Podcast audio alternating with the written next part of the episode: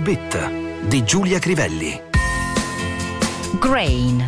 To see a world in a grain of sand. Fundamental physics is one of humanity's most extraordinary achievements. L'Economist di questa settimana ha dedicato uno dei suoi articoli principali alla fisica con questo titolo Vedere il mondo in un granello di sabbia. La fisica fondamentale è una delle più straordinarie conquiste dell'umanità.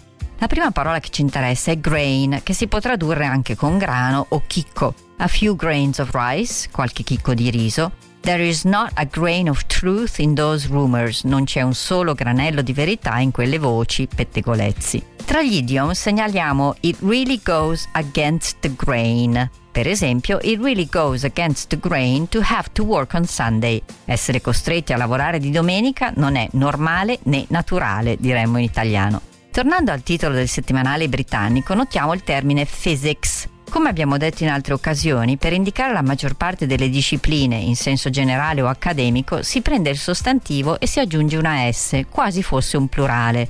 I did not like mathematics when I was young. Quando ero giovane non mi piaceva la matematica. What did you study at university? I started with a course in economics and then added one in design. Cosa hai studiato all'università? Ho iniziato con un corso di economia, poi ne ho aggiunto uno di design. Come sempre c'è l'eccezione per restare alle discipline strettamente scientifiche.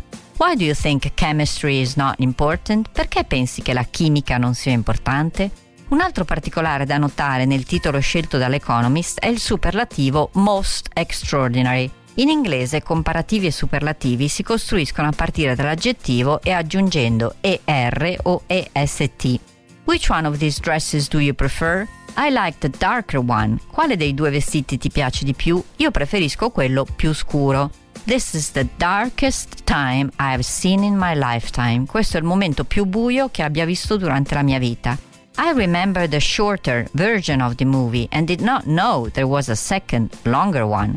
Ricordavo la versione più breve del film, non sapevo ce ne fosse una più lunga. It's the shortest vacation I've ever taken, but I don't remember which one was the longest. È la vacanza più breve che io abbia mai fatto, ma non ricordo quale sia stata la più lunga.